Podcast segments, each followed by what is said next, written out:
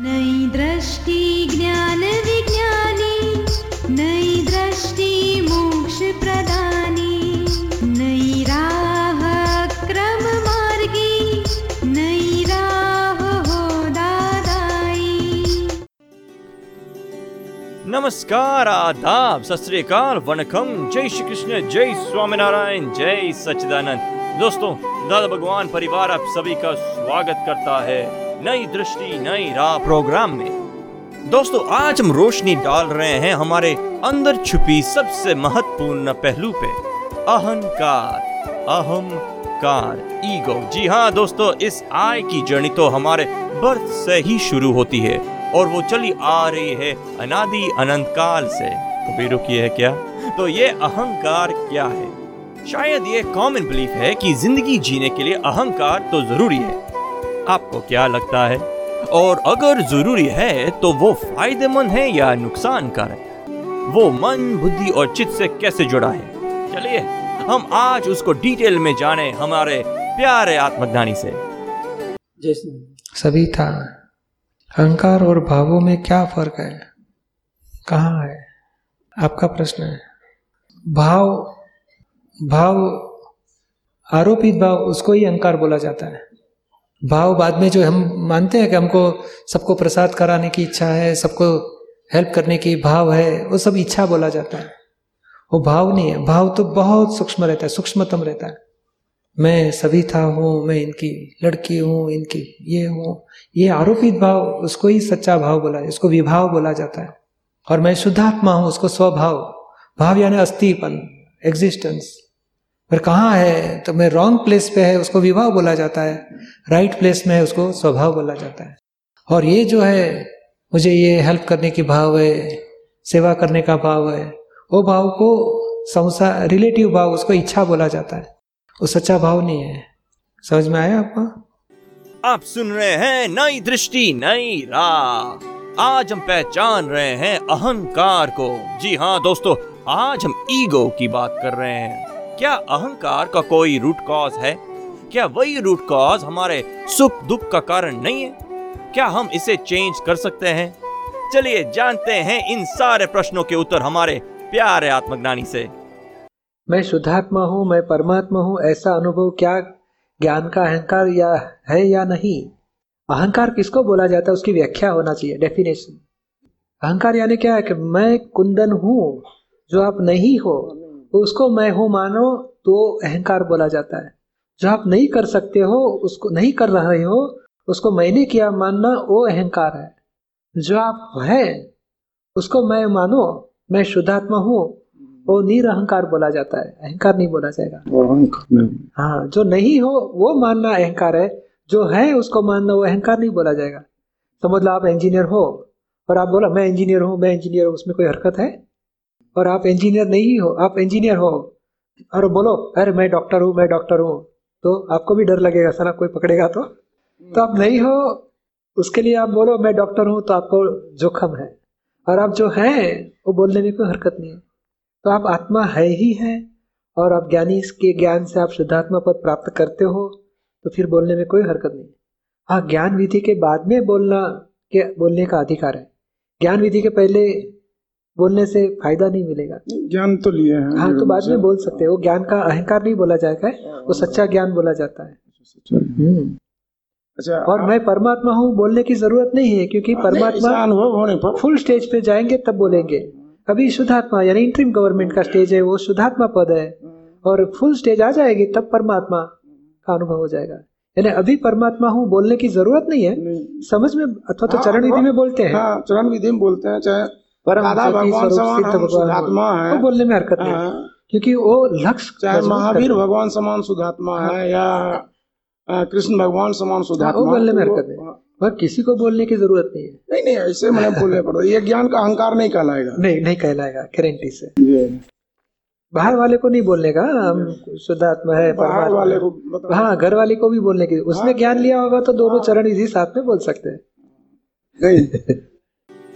आप सुन रहे हैं नई दृष्टि नई राह। आज हम बात कर रहे हैं ईगो की, अहंकार की, यानी हमारे अपने आई की। दोस्तों, हमने ये तो जाना है कि अहंकार किससे कहते हैं, पर क्या अहंकार अलग अलग प्रकार के होते हैं या एक ही? क्या वो राग द्वेष से अलग है? क्या ये सब कर्म बंधन का कारण नहीं है? तो इस बंधन से छुटकारा कैसे पाएं? ये जानने के लिए चलिए बढ़ते हैं हमारे नेक्स्ट सेगमेंट की ओर। जय सचिदानंद। हाँ जी, दादा ने जो बोला है ना, जो स्थूल सूक्ष्म और सूक्ष्मतम और सूक्ष्मतम जो अहंकार है ना, विस्तार बस समझाइए। स्थूल अहंकार यानी मैंने खाना खाया, मैंने इतना सब्जी बनाई, ये कड़ी बना दिया, सबको खिलाया, चाय बनाई, वो स्थूल अहंकार है। और सूक्ष्म यानी मैंने कितनी अच्छी चाय बनाई, देखो कि सबका मैंने, मैं अकेला था तब ये हो पाया। अहंकार करता है ना भीतर में, हाँ मेरे वजह से ही हुआ, मैं कलकत्ता से आया, आप आया कि ट्रेन लेके आई, मैं आया, वो सूक्ष्म अहंकार है। सूक्ष्म सूक्ष्मतर अहंकार किसको बोला जाता है?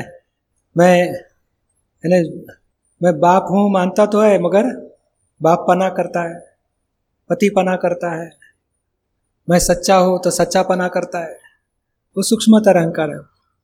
वो खुद खुद का खुद पना यानी एक प्रकार का सूक्ष्मतर अहंकार है। कोई बोलेगा आप में अक्ल नहीं है तो क्यों दुख लग जाता है? तो मैं होशियार हूँ ऐसा मानता है भीतर में, विशेष हूँ, I am greater than others, वो सूक्ष्मतर अहंकार है। और सूक्ष्मतम अहंकार किसको बोला जाता है? मैं जगत कुमार हूँ, वो रॉन्ग बिलीफ को। अभी ज्ञान मिलता है तो सूक्ष्मतर अहंकार टूटता है और जागृति प्राप्त होती है, मैं शुद्ध आत्मा हूँ। बाद में वो जागृति बढ़ते बढ़ते अनुभव की कक्षा आती है और बाद में पूर्ण होती होगी। तो अहंकार छूटता है पहले ज्ञान के बाद, और सूक्ष्मतम अहंकार छूटता है। अभी सूक्ष्मतर, सूक्ष्म और स्थूल वो सबको जुदा रख के पांच आज्ञा में जितना रहोगे तो ये अहंकार भी धीरे धीरे पिघलते जाएंगे। व्यवस्थित करता है पहले स्थूल अहंकार छूटता है कि नहीं, चाय मैंने नहीं बनाई, सब संजोग ने बनाई है।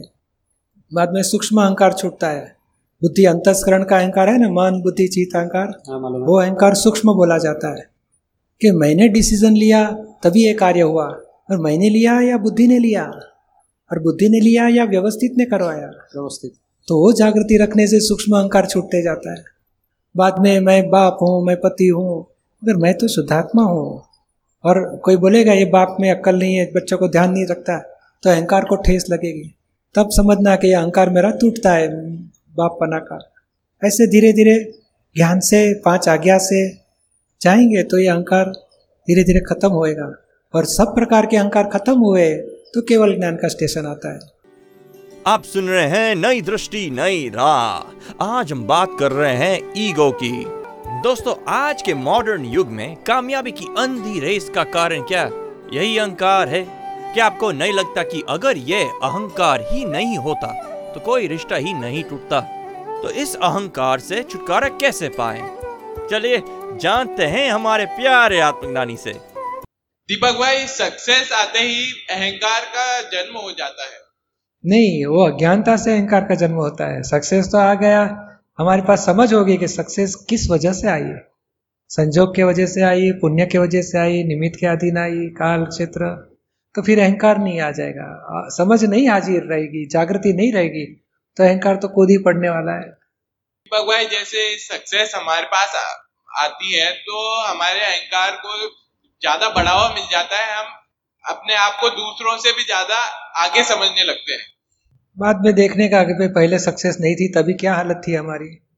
दादाजी तो क्या बताया कि जन्म के टाइम हमारी जो स्थिति घर में थी कि भाई एक रूम था, हम ये जगह पे रहते थे, इतनी सुविधा थी, इतनी इनकम थी, तो वो हमारा पिक्चर लक्ष्य में रखने का, और बाद में जीवन में सारी जिंदगी तक plus minus five ten percent तक जाने का, ताकि समझ लेने का बहुत ज़्यादा सुविधा मिले कि नहीं, हमारा जीवन के हिसाब इतना ही हमें रखना चाहिए।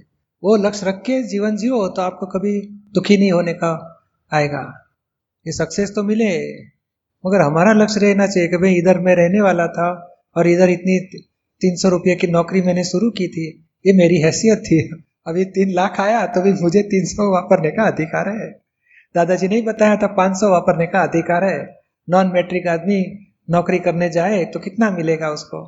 तो सारी जिंदगी लाखों रुपया कमाया कॉन्ट्रैक्ट के बिजनेस में, घर में पाँच सौ ही देते थे, अभी जो पाँच हजार पच्चीस हजार की जरूरत है देने की, पर जो एक्सेस मनी है उसका अहंकार नहीं करने का कि देखो मैं कितना होशियार, मेरे पास इतनी नहीं। हमारी नॉर्मालिटी समझ लो, नॉर्मालिटी यानी जो जन्म के टाइम जो स्थिति थी वो हमारी नॉर्मालिटी, उसे फाइव परसेंट प्लस माइनस हो गया तो हरकत नहीं, फाइव टेन परसेंट। आप सुन रहे हैं नई दृष्टि नई राह। हम बात कर रहे हैं ईगो के बारे में, अहंकार के बारे में। दोस्तों, हमारे मन में कई बार प्रश्न उठता है कि हम जो सुख और दुख का अनुभव करते हैं वो शरीर भुगतता है या आत्मा। हम्म सोच में पड़ गए ना। चलिए पाते हैं उसका जवाब हमारे अगले सेगमेंट में। हम्म जैसे आत्मा का अस्तित्व है वैसी अहंकार का भी अस्तित्व है, और फिजिकल बॉडी उसका भी अस्तित्व है, और वो तीनों चीज जो है वो तो नाश हो, हो ही नहीं सकते, क्योंकि तो तत्व जो है जैसे कि शरीर हाइड्रोजन ऑक्सीजन इससे मिला है, तो द्रव्यानुपाती नियम से तो वो कभी नष्ट हो ही नहीं सकता। छोटे से छोटा वो टूटते चला जाएगा, लेकिन एक स्टेज में वो नष्ट होगा नहीं। आत्मा भी नष्ट हो नहीं सकता, और अहंकार के कारण ये शरीर खड़ा है तो वो भी नष्ट हो ही नहीं सकता।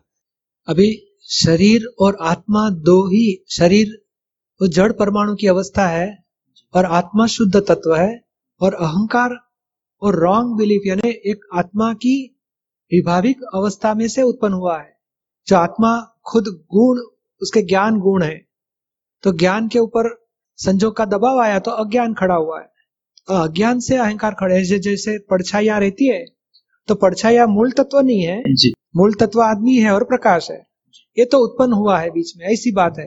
जैसे जड़ तत्व परमाणु स्वरूप से मूल है, शरीर अवस्था स्वरूप है, विभाविक परमाणु की अवस्था है, मगर वो तत्व है, और अहंकार वो तत्व नहीं है, वो एक बिलीफ है सिर्फ जी।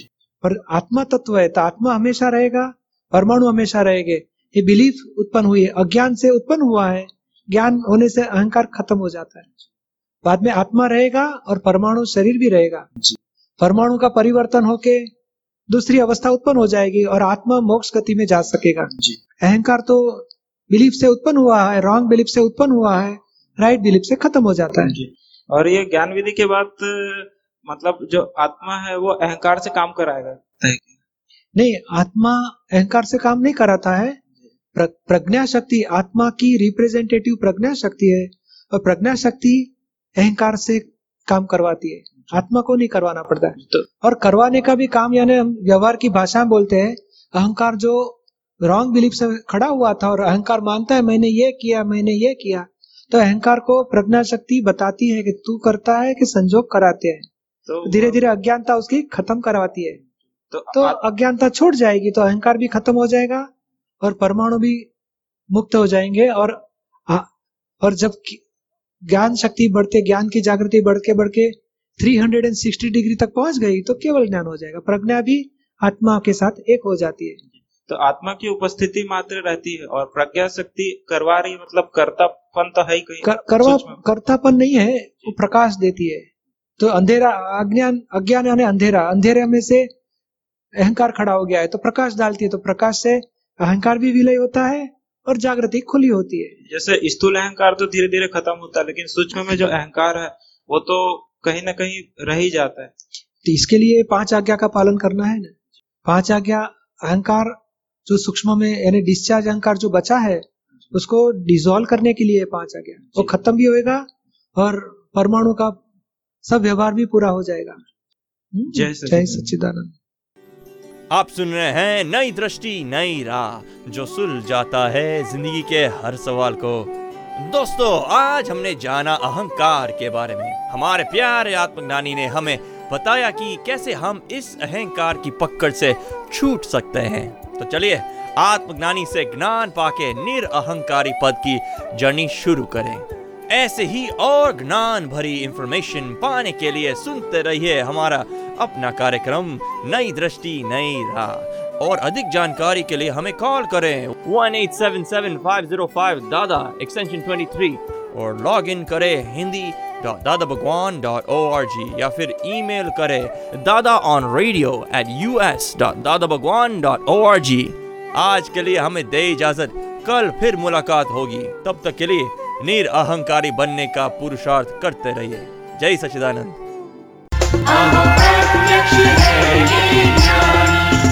आहा,